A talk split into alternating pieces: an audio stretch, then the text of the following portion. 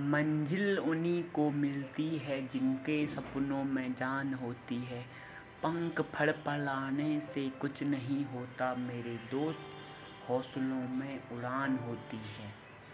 तो गाइस आज हम आपको बताएँगे कि लाइफ के सबसे बेस्ट सक्सेस रूल मैं आपके साथ कुछ रूल शेयर करूँगा। तो लेस बिगेन द रूल सबसे पहला rule focus and consistency focus और कंसिस्टेंसी किसी भी काम को करने के लिए हमें फोकस और कंसिस्टेंसी बहुत ज़रूरी है।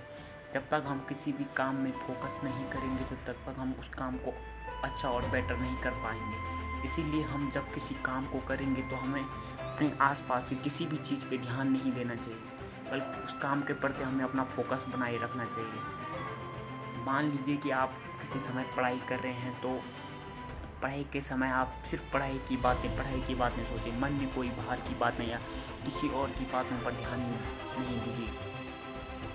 नंबर दूसरा रूल हर चीज़ को टाइम लो, कोई भी चीज़ दस दिन में अचीव नहीं होते दोस्त, हम क्या करते हैं कि कोई भी काम, शुरू में हम उस काम के प्रति बहुत एक्साइटेड होते हैं। जब उस काम को एक हफ़्ता होता है या दस दिन होते हैं तो हम उस काम से गिव अप करने लगते हैं।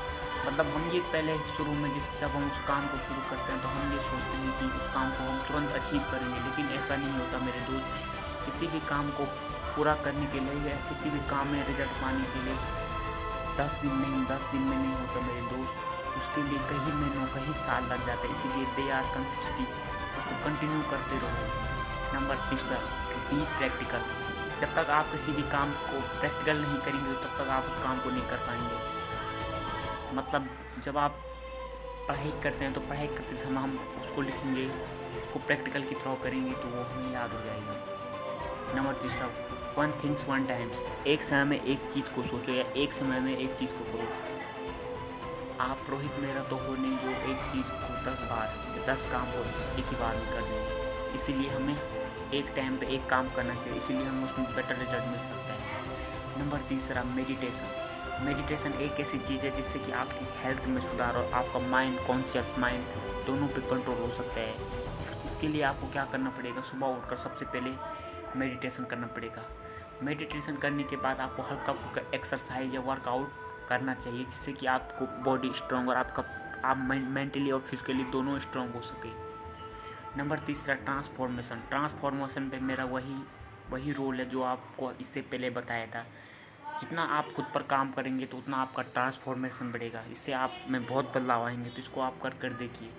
नंबर चार नाइट स्किल इम्प्रूवमेंट तो उसमें अगर आपको दिन में टाइम नहीं लगता है तो आप अपनी स्किल्स को नाइट नाइट यानी कि रात में उन पर काम करना शुरू कीजिए।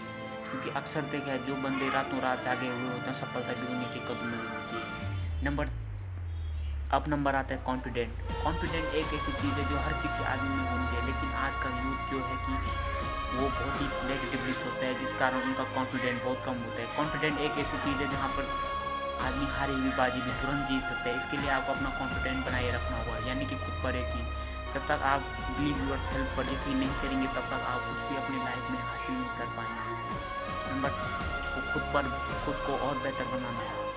खुद को और बेहतर बनाने के लिए आप पर बहुत काम करना होगा। इसके लिए आपको खुद को बेहतर बनाना, अपने अंदर की स्किल, अपने आप पे काम करना होगा।